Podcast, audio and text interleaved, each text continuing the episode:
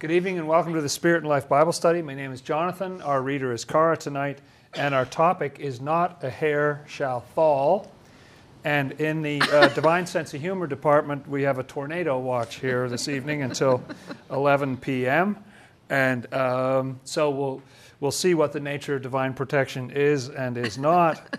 Uh, if this large window behind me happens to take me during this show, just know it's been a blessing to be with you, and I wish you all the very best.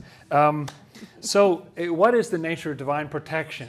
Uh, scripture says a number of times that our hair, you know, every hair on our head is numbered, that not a hair shall fall or be lost.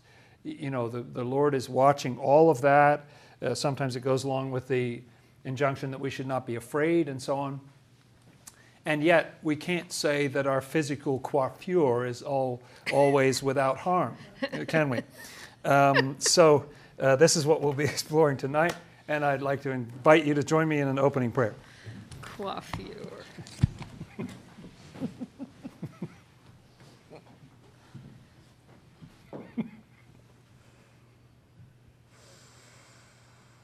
Lord and Savior Jesus Christ, we thank you for bringing us together in your name.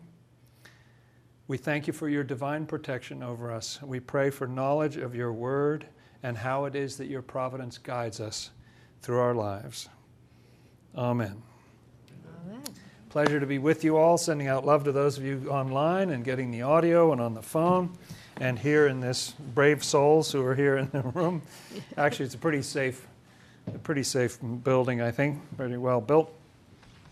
Uh, not a hair shall fall. Let's begin, shall we, with the book of Acts, which is right to the right of the four Gospels there. I want to go to chapter 27, which was particularly what brought this uh, idea to my attention. And let's just skip to verse 34 in Acts 27, jumping right in the middle of context here. Acts 27, verse 30. And this is Paul speaking. Therefore, I urge you to take nourishment, for this is for your survival, since not a hair will fall from the head of any of you. Now, interesting. So it ends by saying, Not a hair shall fall from the head of any of you. We'll find out in a bit who he's talking to. But he also says, eat because this is for your survival. They're in a survival situation, and yet he's talking about not a hair on their head being harmed. How, hmm, interesting. So let's back up and look a little bit in Acts 27. Uh, oh, let's start right at the beginning of chapter 27 there in Acts. And when it was decided that we should sail to Italy, they delivered Paul and some other prisoners to one named Julius, a centurion of the Augustan regiment. As you may know, it's just a fascinating story where Paul's been in prison for two years in Jerusalem and he appealed to the emperor at Rome. And so they're sending him off to Rome. And so he's going, he's being protected, but also guarded, you know, by this centurion. Uh, there's a centurion involved and other soldiers. And so they're sailing, and it's quite late in the year. Let's, let's read this. So and thank you for the background noise. That's very effective. Ooh. The wind is blowing in here. I don't know if you can hear that online, but uh, go on. So entering a ship of Adramyttium, mm, good. we put to sea, meaning to sail along the coasts of Asia. Aristarchus a Macedonian, oh, a Macedonian of Thessalonica was with us. Okay. Yes, that's good. Aristarchus, it? a Macedonian of Thessalonica, was with us. Yes, okay. this this you're earning your earning your lack of pay tonight, and uh, so. And the next um, day, oh, well, sorry. yes, we we. Um, so they sailed to Alexandria. They sailed to a whole number of places. It's this chapter is one of the clearest pieces of evidence of sailing techniques in the ancient world because it goes into great detail about how they sail and where the wind is coming from and all that. And uh, so they, they had to sail around these islands. Different translations use different expressions like in the lee of them or, you know, um, and so on. And then, okay, let's look at verse 9 there. Now, when much time had been spent and sailing was now dangerous, Ah, you see, there's a certain time of year where you're allowed to sail. And so, in uh, some as early as the late September, some in the middle of October, you have to stop sailing on the Mediterranean because it gets very dangerous with the storms. And you don't resume, interestingly, until February 8th, which happens to be Swedenborg's birthday, but never mind that. Uh, go on. Sailing was now dangerous because the fast was already over. Yes. Paul advised them, And what does Paul say? saying, Men, I perceive that this voyage will end with disaster and much loss, not only of the cargo and ship, but also our lives. Whoa, now wait. That's at the beginning of a chapter about not a hair on your head? Hmm, interesting, okay. And so he says he perceives this. It's a it's foresight or something, isn't it? He he foresees that there's going to be tremendous damage and loss of lives on this on this journey. Go on. Nevertheless, the centurion was more persuaded by the helmsman and the owner of the ship than by the things spoken by Paul. And because the harbor was not suitable to winter in, Yeah, it's getting to that time where when you're sailing around, you have to just decide, well, we're going to be here for three, four months because, uh, you know, sailing's no good. So, but this was not a good place to winter in. so the majority advised to set sail from there also, if by any means they could reach Phoenix, a harbor of Crete opening toward the southwest and northwest, and winter there. Yes, there you go. When the So south- they're thinking, okay, they're not in a good situation. They've got to move on to another place to to to winter. Uh, and then what happens? When the south wind blew softly, Oh, there's this nice soft, soft breeze from the south. Okay, isn't that lovely? Wonderful. Okay. Supposing that they had obtained their desire, putting out to sea, they sailed close by Crete. Yeah, so they feel lucky. Like, oh, we got a we got a good wind. You don't usually get that this time of year, but it's nice. It's got, got a nice gentle breeze. And then what happened? But not long after, a tempestuous headwind arose called Euroclydon. Yes, Euroclydon, yes. So when the When ship you're named Euroclydon, as a wind, as winds go, you know, that's that's that's bad. That's a bad one. Euroclydon. That's a, a pretty much of a nor'easter is what it is. so when the ship was caught and could not head into the wind, we let her drive. Wow. Okay. So they just kind of they they just couldn't fight the wind, so they just have to sort of let her go and just just drift with the wind. Okay. And running under the shelter of an island called Clauda, we secured the skiff with difficulty. When they had taken it on board, they used cables to undergird the ship, and fearing lest they should run aground on the Syrtis sands, they struck sail and so were driven. Hmm. And because we were exceedingly tempest tossed, the next day they lightened the ship. On the third day, we threw the ship's tackle overboard with our own hands. Now, how what situation do you need to be in? I'm not familiar with sailing. Like when you throw the tackle overboard, I think that's a bad thing. I think uh, I think you're feeling pretty desperate if you feel like the tackle is interfering with your journey. Just like, okay, these rope, I don't know what they do, but let's get rid of this. You know, throw mm-hmm. that overboard. Okay. Now, when neither sun nor stars appeared for many days, Many days they didn't see the sun or the stars, which makes it difficult to figure out where you're going and so mm-hmm. on. and no small tempest beat on us, all hope that we would be saved was finally given up. Yeah, so they, they've lost all hope. Uh, they, they threw out the cargo, then they threw out the actual tackle from the ship, and, uh, and the storm is beating on us. So, any impression that that nice warm breeze gave you at the, from the south, you know, like, uh, no, that's not the way it's going. It, it was going disastrously at this point. Okay, But after keep Yes, going? go on. But after long abstinence from food, then Paul stood in the midst of them and said, "Men, you should have listened to me and not have sailed from Crete and incurred this disaster and loss. Yes. Okay. So he is. There's a little bit of "I told you so." You know. I mean, didn't he say back in verse uh, ten? There's going to be a lot of damage, loss of life. Uh, this is not going to go well.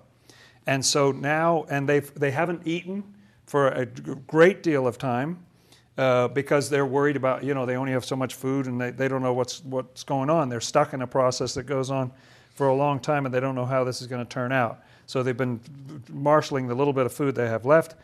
And then now he stands up and he says, Well, you should have listened to me. But listen to what he says in the next verse. And now I urge you to take heart, for there will be no loss of life among you, but only of the ship. Now, wait a minute. That's a different message. Yeah, and that's, that's encouraging, isn't it? You know, we'll, we'll, we'll be trashed, but nobody's going to die. That's good. Um, so there will be no loss of life among you. We will lose the ship. But you see, back in verse 10, it said explicitly that there will be loss of life. Now, mm-hmm. Part of our topic that we're looking at tonight is the idea of providence. So Paul has a perception at the beginning there's going to be loss of life. But now he gets an update, and it said there won't be loss of life. Tell me about that, Paul. Um, Verse 23. Thank you. For there stood by me this night an angel of, of the God to whom I belong and whom I serve, saying, Do not be afraid, Paul. You must be brought before Caesar. And indeed, God has granted you all those who sail with you. Wow. So, what he's saying is that, you know, Paul has made an appeal to Caesar, and so the Lord sent an angel to tell him, You will appear before Caesar. That's going to happen. So, you're not going to die in this storm.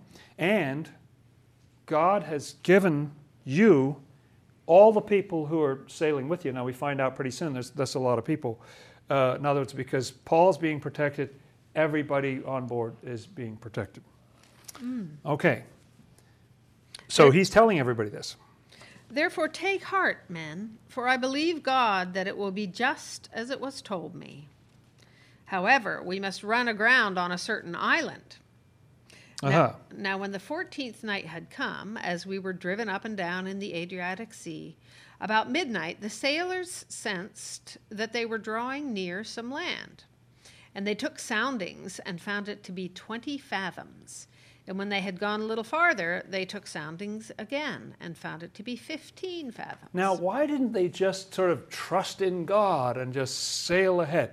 You know, it's a very interesting story to me about how God is intervening and sending various messages and so on, but they have to just take care of business. They got to figure, well, I think we're in danger. Things reach the time where we got to throw the tackle out, or here's what we have to do to deal with our desperate situation.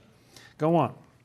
Then, fearing lest we should run aground on the rocks, they dropped four anchors from the stern and prayed for day to come. Yes, wow. Mm. And as the sailors were seeking to escape from the ship, when they had let down the skiff into the sea under pretense of putting out anchors from the prow, Paul said to the centurion and the soldiers, Unless these men stay in the ship, you cannot be saved. Basically, what I gather from commentaries is going on here is that they were wanting to kill the slaves. They were wanting to escape and, and leave everybody else on board. Um, and they were very worried about the slaves escaping because their lives would be on the line if they did. And uh, Paul confronts the centurion and the soldiers and says, you know, we, we're all in this together, kind of thing. You know, we've got to stick together here, or nobody's going to be safe. Go on. Then the soldiers cut away the ropes of the skiff and let it fall off. Mm. And as day was about to dawn, Paul implored them all to take food, saying, Today is the 14th day you have waited and continued without food and eaten nothing. Wow, so for two weeks during the storm, they haven't eaten a bite. And this thing's been thrashing along day and night. They're not seeing the sun, they're not seeing the stars. Uh, they, they, they must be extremely hungry, and yet Paul is telling them, eat up. You know, let's go ahead. They, were, they had the brake on for the food. Now he's saying, let's step on the gas. We, we can go ahead and eat the food. Go on. Therefore, I urge you to take nourishment. Ah, here's the verse. This is where we started. Okay? For this is for your survival, since not a hair will fall from the head of any of you. Well, now, it's been a pretty interesting few weeks for them. You know, the idea that not a hair has been harmed or will be harmed on their head, kind of hard to maintain in the face of weeks of starvation. The ship is being trashed, they're throwing everything overboard. You know, there's life and constant life and death.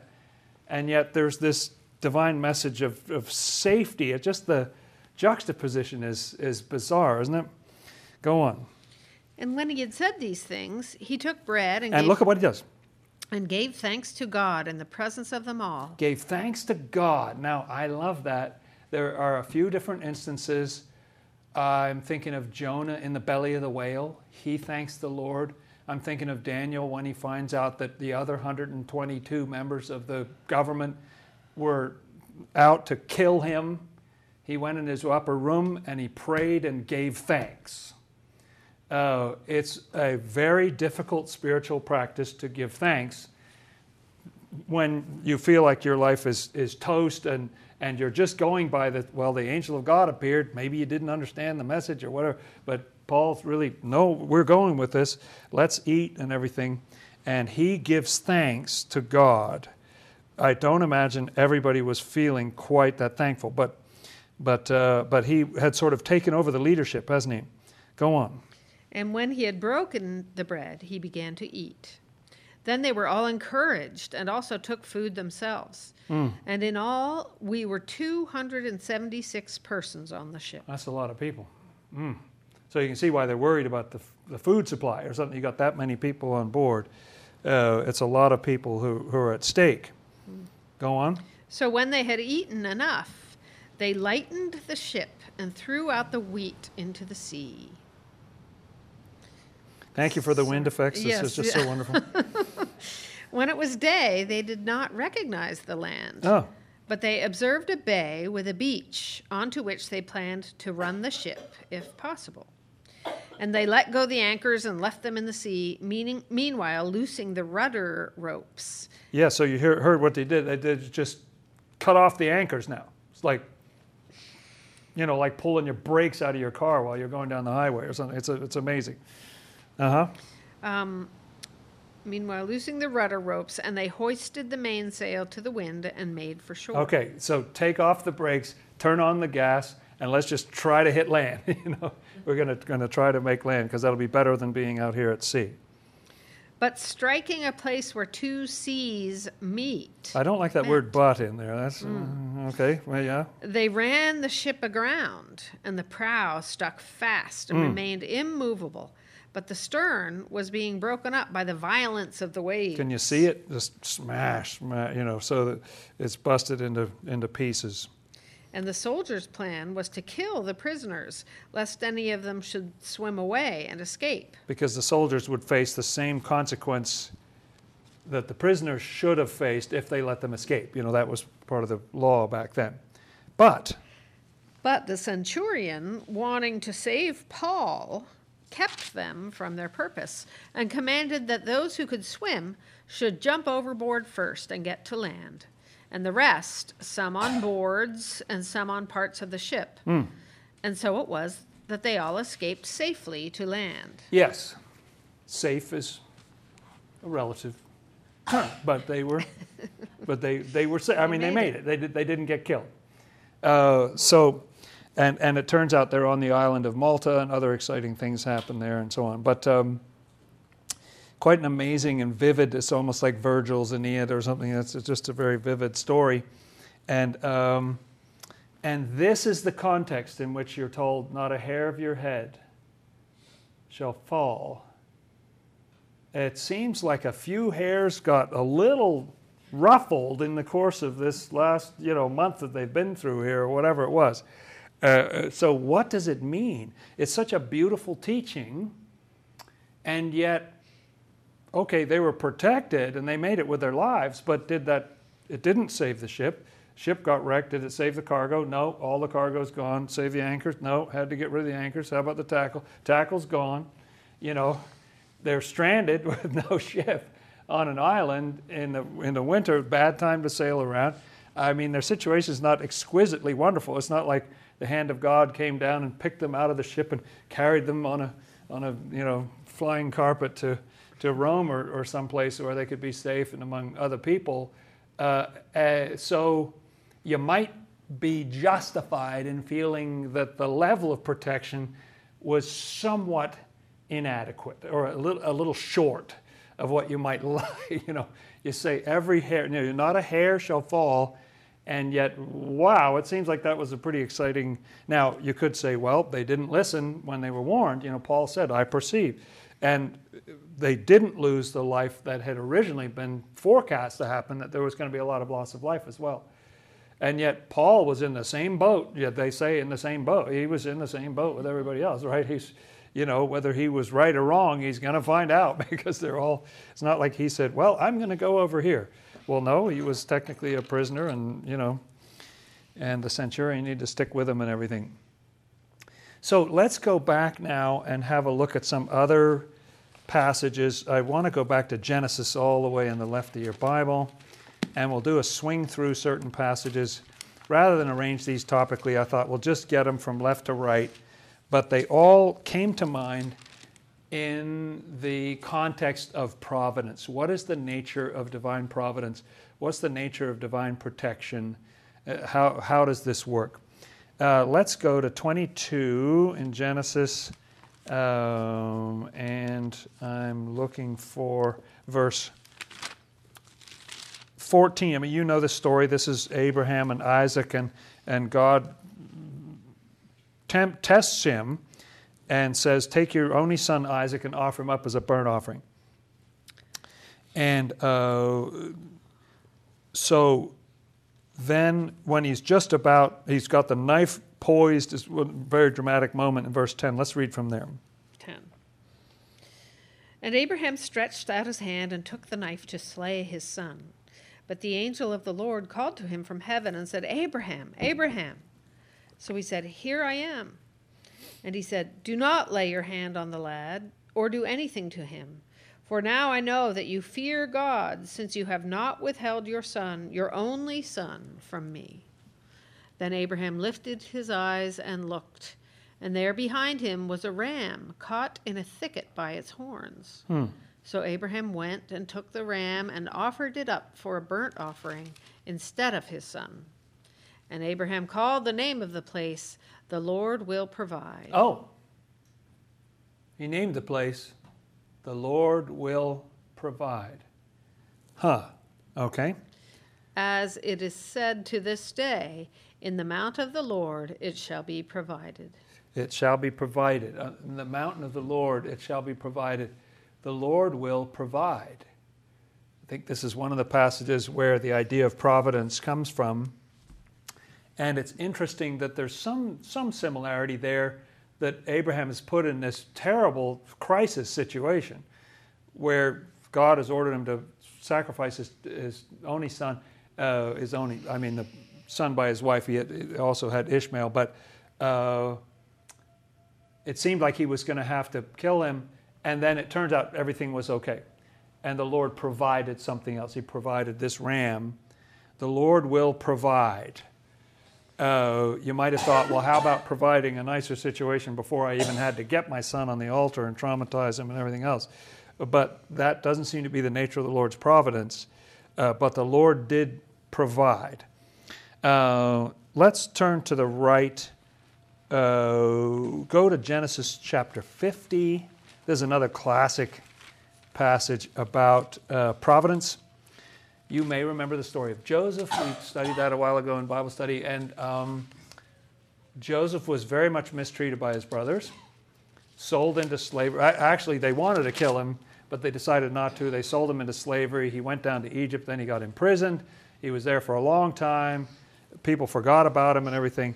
And, uh, and then finally, he got out of prison and uh, became second only to Pharaoh in the whole land and was able to save everybody from famine. And then when Joseph's father was dying, uh, his brothers were very worried about this.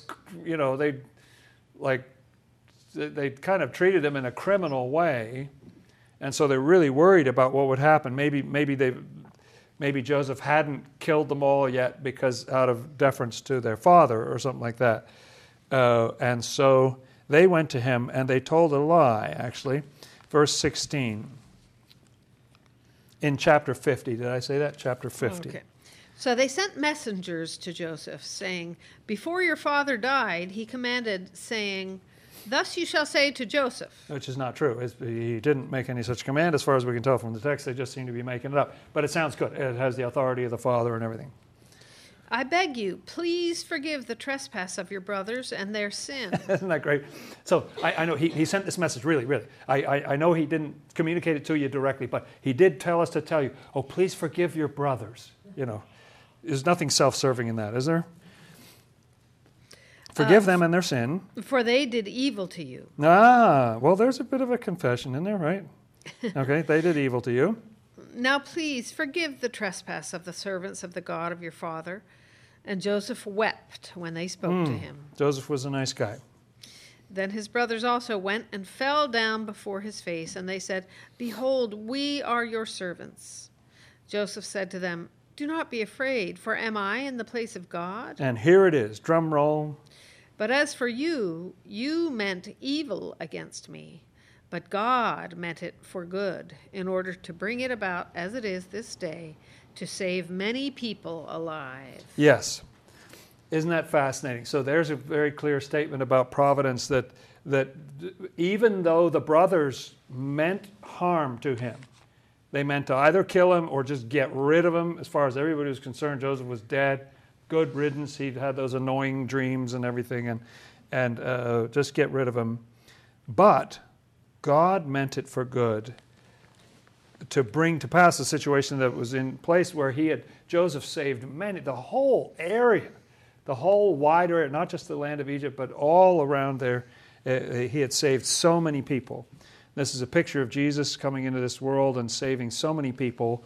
And think of the crucifixion. There's people there who definitely meant the crucifixion to be harm against him.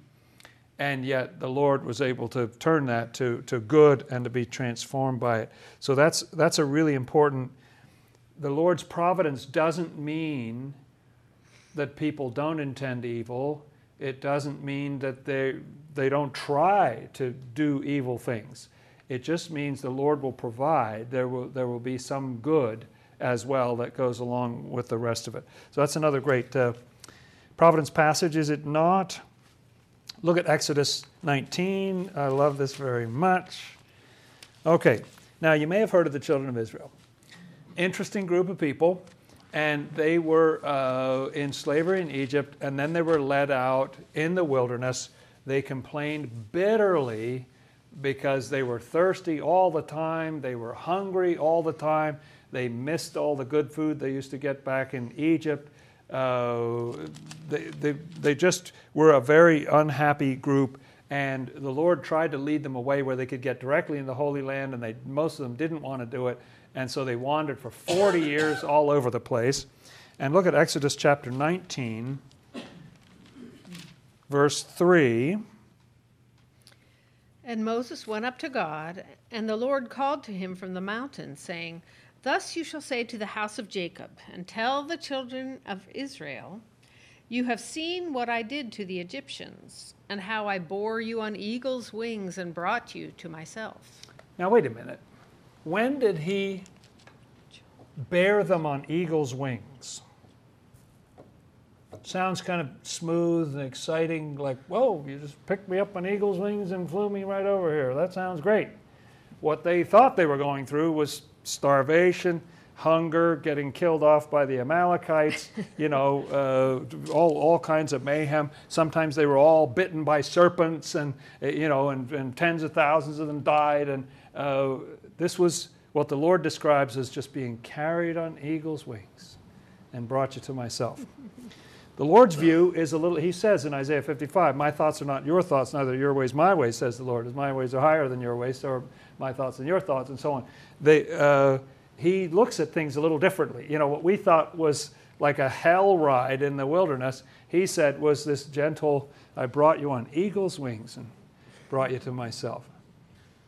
Very interesting, different perspective. So you see why this would come to mind in terms of this, this horror story of, of you know nightmare at sea, and it's described as not a hair of your head shall fall. You know, you're fine. Everything's good. I've got this one.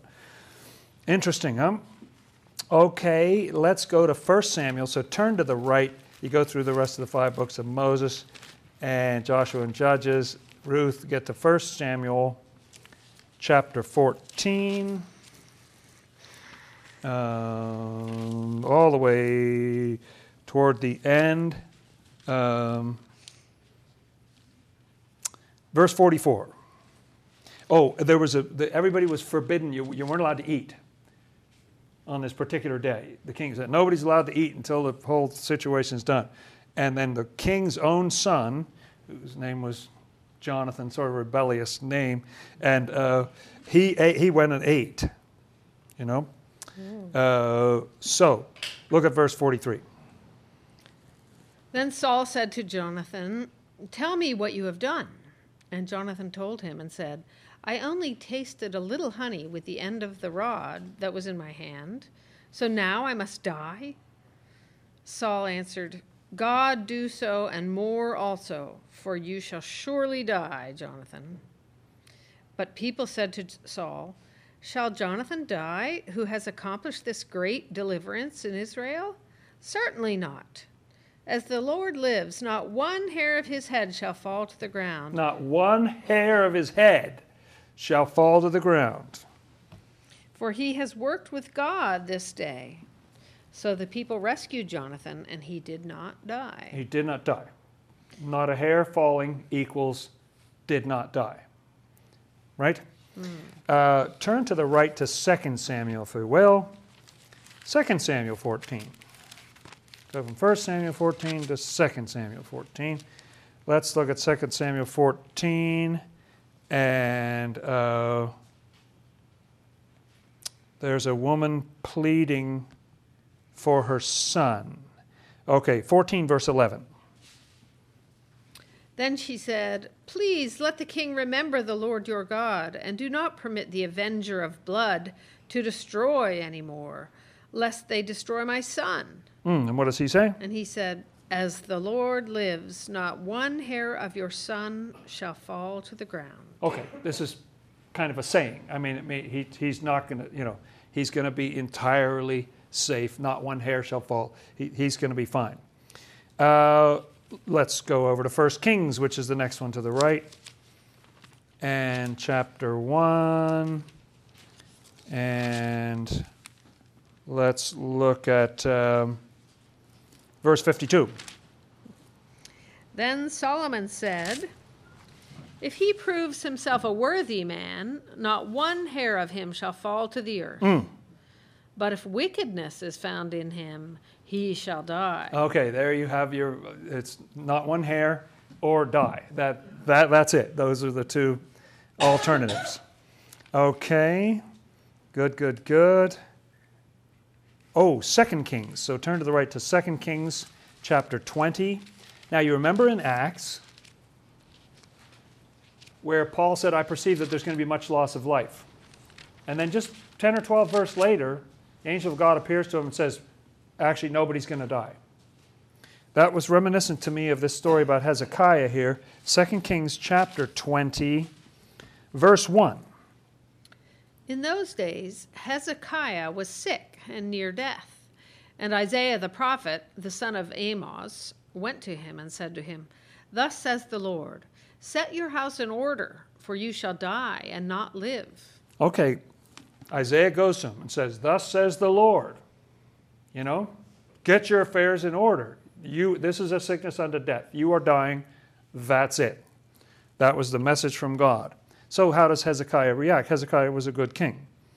Then he turned his face toward the wall and prayed to the Lord, saying, Remember now, O Lord, I pray, how I have walked before you in truth and with a loyal heart, and have done what was good in your sight.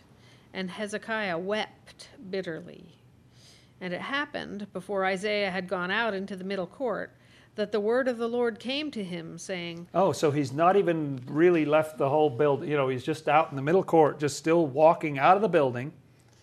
And the Lord comes to him and says, Return and tell Hezekiah, the, the leader of my people, Thus says the Lord, the God of David your father I have heard your prayer, I have seen your tears. Surely I will heal you. On the third day you shall go up to the house of the Lord. Wow, in three days you're going to be fine.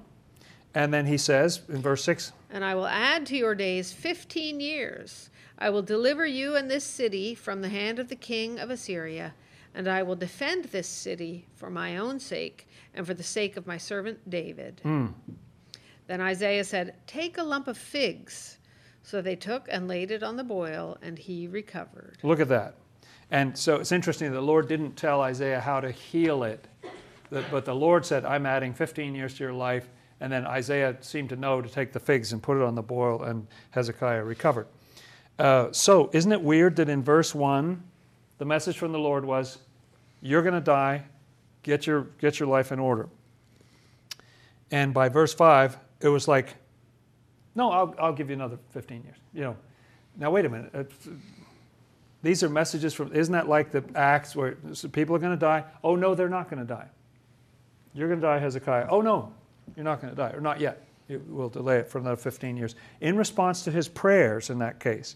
Very interesting to me. Very, very interesting.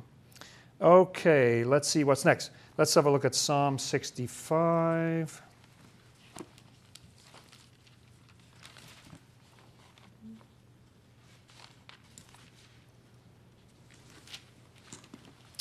Uh, this is just a. Um, this is this is a beautiful psalm about. We, we probably won't read much of this, but um, you see in verse four that it mentions that we should be satisfied with the goodness of your house, your holy temple, and uh, a bunch of things in here. You'll see in the New King James, I think, or in some of them, it says that this psalm is about the providence of the Lord. And you look from verse nine on. It's about how he visits the earth, he waters it, uh, you provide the grain, you make it soft with showers, you crown the year with your goodness, and, and so on. So that's a whole, the valleys are shouting for joy and singing because the, the Lord is providing these good things. And Psalm 104 is similar. We probably don't need to read, that's a longer sermon, but it's about the Lord providing good things. Uh, let's look at verse 27 there, just for fun. In 104. One, 104, verse 27. These all wait for you, that you may give them their food in due season. What you give them, they gather in. You open your hand, and they are filled with good. Yes, filled with good. That's what the Lord gives. He gives that good, that goodness. Keep going. hmm You hide your face, they are troubled. You take away their breath, they die and return to their dust. Mm. You send forth your spirit, they are created, and you renew the face of the earth. Reminds me of a couple of Bible studies ago when we were talking about strength and how the strength fails and then the strength of the Lord comes in. Uh, so you you know people are created and renewed on the face of the earth. Okay, let's go into the New Testament to Matthew, chapter five, Sermon on the Mount. Five.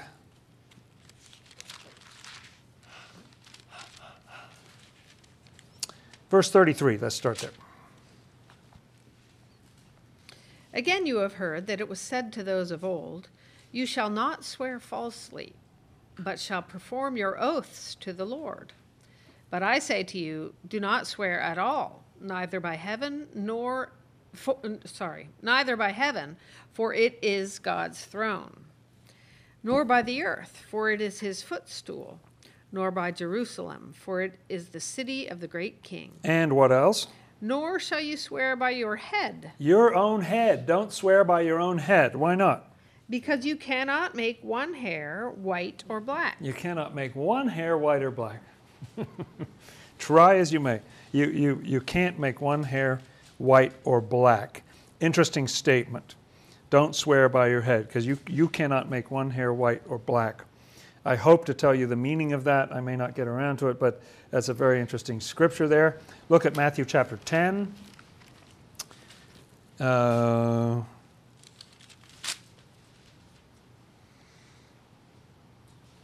verse 28. Let's start there.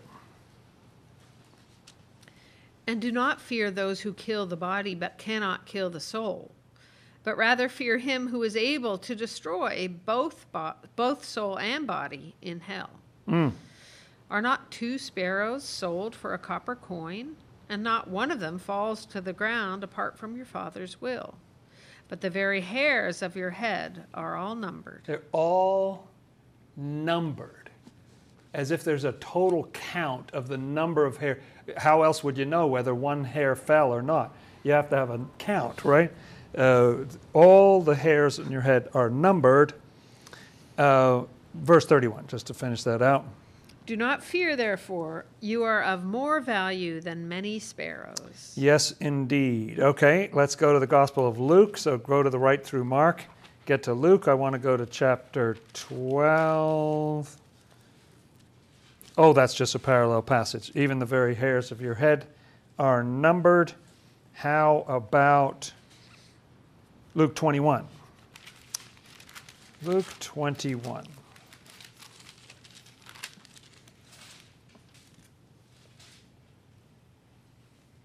Where? Okay, let's start at uh, 16. You will be betrayed even by parents and brothers, relatives and friends, and they will put some of you to death. They'll put some of you to death. Okay? And you will be hated by all for my name's sake. Mm. But not a hair of your head shall be lost. Now, wait a minute. You said half of us are going to be whacked. I mean, how can you say not a hair of our head is going to be. How can you say that? Isn't that interesting? What it's pleading with us to understand, as hopefully this whole evening is doing, is that that expression of a hair of your head is not necessarily talking about something physical. You know, because if it says, you know, some of you be put to death, you'll be hated by everybody, but not a hair of your head will perish. What? Can't be literal. I mean, some hairs are sometimes damaged in the course of killing people. There, uh, there shall not a hair of your head perish. Hmm. Interesting. Okay, let's see, let's see, let's see. Okay, let's go back. Uh, we already did that one in Acts. Hebrews. So go to the right, off into the epistles. About halfway between the Gospels and the book of Revelation is the Hebrews, the epistle to the Hebrews. It's quite large. And we'll go to a favorite passage of mine back here in chapter 12, which I think explains a lot about what we go through in our lives. Uh, where should we pick this up? Uh, let's pick up at verse 26 in Oh, Hebrews 12. Okay. Whose voice then shook the earth, but how but now he has promised, saying, Yet once more I shake not only the earth, but also heaven. Mm.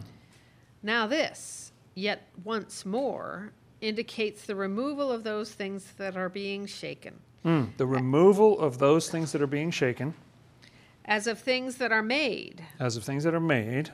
that the things which cannot be shaken may remain.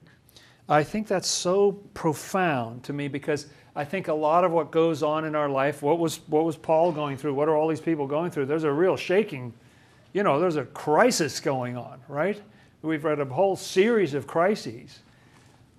Uh, why would the Lord allow, if providence is caring for everybody and not a hair of your head shall be harmed, why are people going through all this disaster? How could the Lord say, some of you are going to be killed, but not a hair of your head will be harmed? Well, what's he talking about?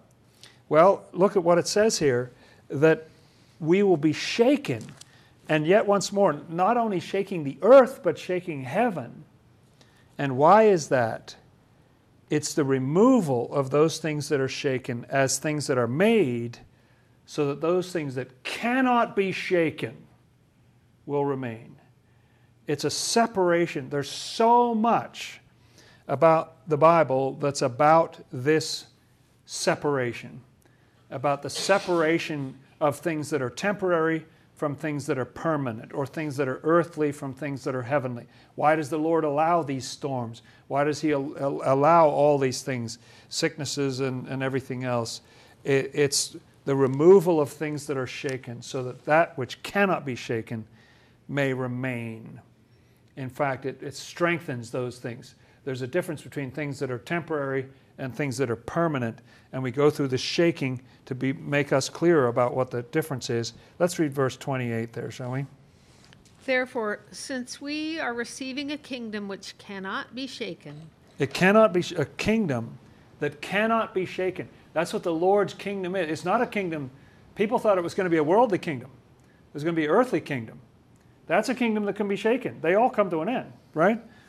Uh, but the, the Lord's kingdom is a kingdom that cannot be shaken. Okay, and that's what we're receiving. So let us have grace by which we may serve God acceptably with reverence and godly fear. For our God is a consuming fire. Isn't that reassuring? our God is a consuming fire. Yes, that's right. There are beautiful things in the Old Testament about that. Um, that fire and the purification of the silver and all that, you know, the, the, the, and the, get rid of the, the dross, you know, the impurities and all that. Uh, our God is a consuming fire. Okay, that is the last of the passages that I wanted to read tonight.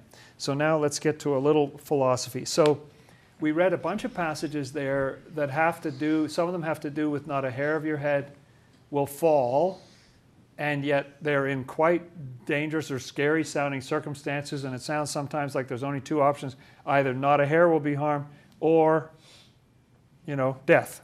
Uh, that's it. You know, those are the only two, two options. And so I've been thinking about this uh, conundrum. And I want to tell you some of the things. I imagine some of you are familiar with these that Emanuel Swedenborg says about divine providence. He has a whole book on providence recently I've been dealing with this chapter on providence in New Jerusalem as Heavenly Doctrine, which is so wonderful, such amazing teaching in there. And uh, here are some things that I saw in that chapter. Uh, one is that the Lord distinguishes between what is permanent and what is temporary, what we might call what can be shaken and what can't be shaken. And the Lord is always moving. When, when you think about it, if the Lord made it his primary aim to give us good health and wealth and good looks. He could probably achieve those things, couldn't he? If that was the whole purpose for our existence in this world, was to get physical money and to have good looks and good physical health, I think he could probably do that. He'd probably ace that. But those are temporary things. They're important for our lives in this world, but they're only temporary. And divine providence, Swedenborg says, is always looking out for what is eternal. And we hardly know what it is. Remember that statement in Matthew 5 that said that, whoops, we lost our friends in Canada? Uh, the, uh, the statement that you cannot turn one hair white or black on your head. What that means in the inner meaning is that you don't know, even on the outermost level, you don't even know truth from falsity. You, we can't even tell. We don't even know what we're doing. We don't know what's good for us. We think, oh, but I really want this, you know. So what the Lord is trying to do is install these deep, permanent, lasting, magnificent values, values of compassion, values of humility, insight into truth, teachability, you know, the right things at the top of ourselves and the right things on the outside, get our priorities right. All these wonderful things He wants to do for us. And we're whining about, oh, but I want this nickel in my pocket, you know. Um, we're thinking about something so minute compared to this eternity that He's dealing with. And His eye, isn't it wonderful that He's looking at something that we know nothing about and we can't even figure out what He's doing? We don't even think he's doing a good thing. Why didn't you just save us from the, from the storm? That's what we really would have liked, you know. What does um, Eeyore say? You know, they give him a, a, popped balloon or something. He said a trained bloodhound, you know, would be more valuable or something. Um, we think we know what, what, um, what would be more valuable, uh, but, but we don't. We don't even know what it is. So the Lord is quietly going around in our lives and building in us things that are permanent, things that can never be shaken. attributes of our spirit that will be ours forever and ever. And we moan about, oh, but my foot hurts. You know, I want it to stop. Well, I know, sweetheart. You know, your, your foot hurts. So there, you know, I, I get it. That's no fun. But I'm looking at something else. You know, uh, the scale is just, it's hard for us to even imagine the scale that he's working on. The Lord is also working through our freedom. There was this ancient Greek concept, in the Greek it was called ananke. It meant necessity. And there was this ancient Greek view, pre Christian view, uh, that there was an absolute necessity. And everything that unfolded just went the way it absolutely had to. I mean, you could translate it fate or something. You know, it's just like that's your fate. You can't, you can't change it. It all has to unfold. It is written. It will just unfold the way that it is. But we don't see that in these stories. The Lord says, Oh, you're going to die. Oh, you prayed? Oh, oh, no. Well, that's not necessity. Or he said, Oh, people are going to die in the shipwreck. Oh, no, they're not. You know, the Lord is adjusting to our freedom and to circumstances. So it's not set in stone. There's an amazing passage in New Jerusalem's Heavenly Doctrine where it says that the Lord has certain things that He wants to uh, kind of install in us if we're willing, paraphrasing, uh, but He doesn't care what order they come in. Uh, if, we're, if we're ready for this, okay, we'll do that now. All right. You know, so now you're ready for this? Okay, fine. Somebody else wants to go in a different order? That's fine. Uh, the Lord is working within our freedom. It's not, there's often this sense that there's a divine plan and we're just morons because we can't tell what the plan is. We should have, you know, and maybe we blew it. How do we know we're still on the plan? I don't know. And we have all these cho- choices in front of us. That's not the way the Lord works. Very hands off. You come to a decision, you think, well, should I go to the right, Lord? Should I go to the left? And the Lord just says, hmm, I don't know. What do you think? And then we make a decision, and then the Lord works with that. That's how providence works. And uh, there's another theory going around that providence is only operative on the big picture stuff. Like, okay, let's have a universe, let's have a spiritual world, and we'll create humans, and uh, I'll leave the details up to you. That's not how it works, Swedenborg says. Uh, the, the Lord's providence exists down to the minutest detail. And I think that's some of what's involved in this image of the hair. Not one hair, every hair, you know, I haven't counted my hair, I have no idea how is, but the Lord has numbered he knows every single thing about us in, in this physical world and, and in heaven, in our spirits. Omniscience. He knows everything. Providence is over every single thing. And if it weren't, there would be utter, you think this is chaos. Now, this is very orderly compared to the chaos that would happen if anything was left up to us for five minutes. Uh, the, the Lord is interfering. I got this wonderful picture the other day when I was reflecting on this of, you know, how when a kid is uh, all upset, they've got some object in their hand that they shouldn't have, you know, a dangerous sharp knife or something like that. And they know they really, really want it. And so you can't get, it's just a tug of war to try to take it away from them. So what you do is you get some, oh, look at this red pen, you know, and then they, and then they sort of forget and you take it out of their hand while they, they're thinking about the red pen.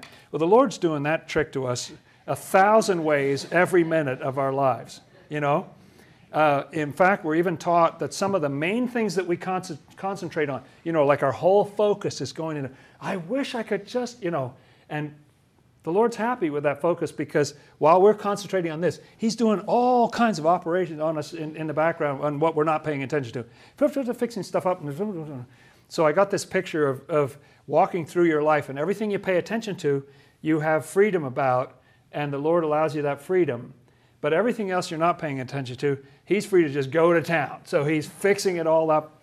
Uh, I read years ago in what Swedenborg writes that the reason that we sleep at night is because there's no way that our bodies could sustain the damage we do to ourselves by being conscious during the day. And so there has to be a certain share of time where the Lord puts us back together at night, you know, so that we're ready for another day. Because, uh, you know, we're children of chaos, and that's what we do to ourselves the providence is, con- if we could see it, we would be absolutely flabbergasted at what's going on. That doesn't mean there's not storms. That doesn't mean there's not difficult things. It doesn't mean there's not death or sickness or, or, or, or, or people going to hell or whatever. You know, uh, there's, there's all kinds of things. But the Lord is constantly rescuing to the furthest limit of what our freedom will allow, what we are receptive to. And this is why our own freedom is so, so important. So we feel a lot less safe um, than we are. Uh, the, the Lord actually has us very well in His hands.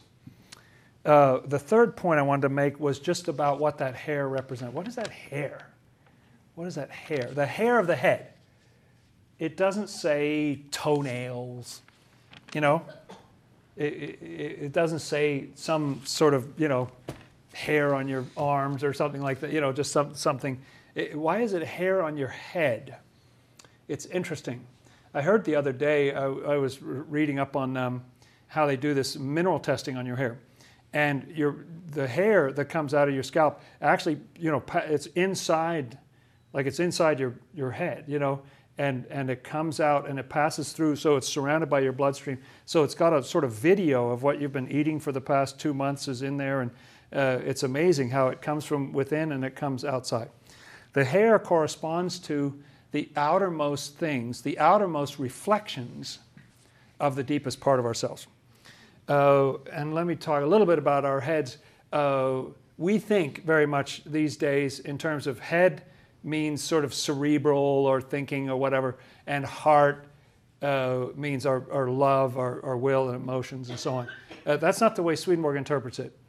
Uh, yes, the heart means emotions, and the lungs mean thoughts, but you have both of those also represented in your head with your cerebrum cerebellum, and um, your head corresponds to your will. It's, it's like the part of you that leads you. You know, it's your, it's where you live. It's, it's where your consciousness, where your soul dwells and everything. And so a hair of your head is that outermost manifestation. Generally, hair, you know, has to do with truth. Maybe you didn't know that. Uh, when the Lord is pictured, like in the book of Revelation, when he has this white hair, um, that's means the outermost truth of Scripture. That's what the Lord's hair is. You know, when we're dealing with Scripture, all night we've been sort of ruffling our fingers through the Lord's hair here. This is His hair, this is the outermost, and it comes right from His head, from His love and wisdom, uh, but it's the way it manifests on the outside. What I think the lesson is from this hair, what this hair represents, it's definitely something on the outermost level of us. And what I think it means is that um, not a hair, obviously, our physical hair is sometimes damaged or sometimes falls out or goes away entirely or whatever. Uh, what the Lord is talking about, He's talking about our spiritual life and spiritual death. Not a hair of your head shall be harmed. That's life. And it's that versus death, the spiritual, spiritual death. And the spiritual life is that if there if you have ever brought anything of love or compassion or truth in the course of your life out into this world, if anything has come out of your head into, you know, out of your head into the world so that it affected somebody else, if you've done a kind deed, if you've said a nice thing, you know, if you've created something or written something or, or designed something or done, done whatever, just the work that you do, uh, embodying those qualities of love and compassion and truth, if any of that has ever been manifested from you, the Lord protects that. He protects every hair. He knows every single time. He is counted every time you've done something nice. He's so happy about every single hair. And He will not allow one of those things to be harmed. You will keep every single one of those with you. Not a hair on your head will be harmed. Every single act of manifesting love and compassion and truth in this world will be preserved.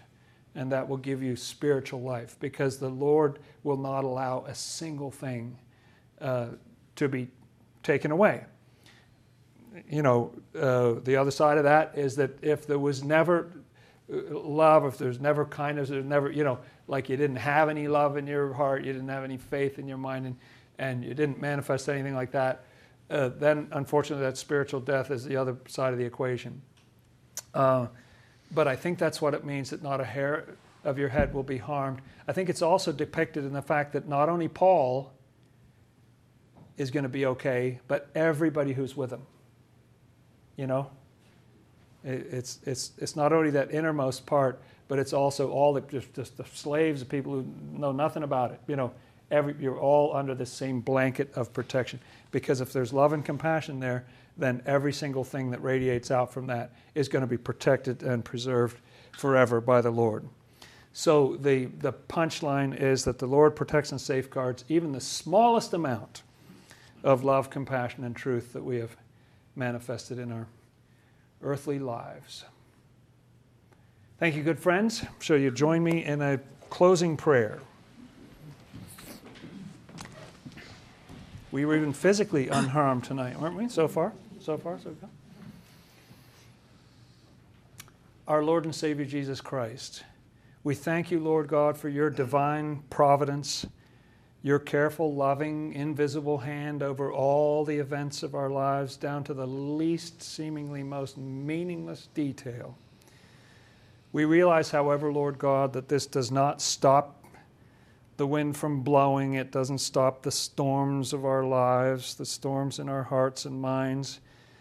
It doesn't prevent some shipwrecks from occurring and us being stranded all winter on an island in the middle of the Mediterranean. Uh, your providence is with us as we go through this journey. We thank you for the messages from your word that not a hair of our head will be harmed when we see it in the true spiritual light, you have got us entirely protected. We turn ourselves over to your care, Lord God, we thank you for your protection. Our Father, who art in the heavens, hallowed be thy name. Thy kingdom come, thy will be done, as in heaven, so upon the earth. Give us this day our daily bread, and forgive us our debts as we also forgive our debtors. And lead us not into temptation, but deliver us from evil. For thine is the kingdom, and the power, and the glory forever. Amen. Let's keep on repenting, friends, so that we may know we are protected.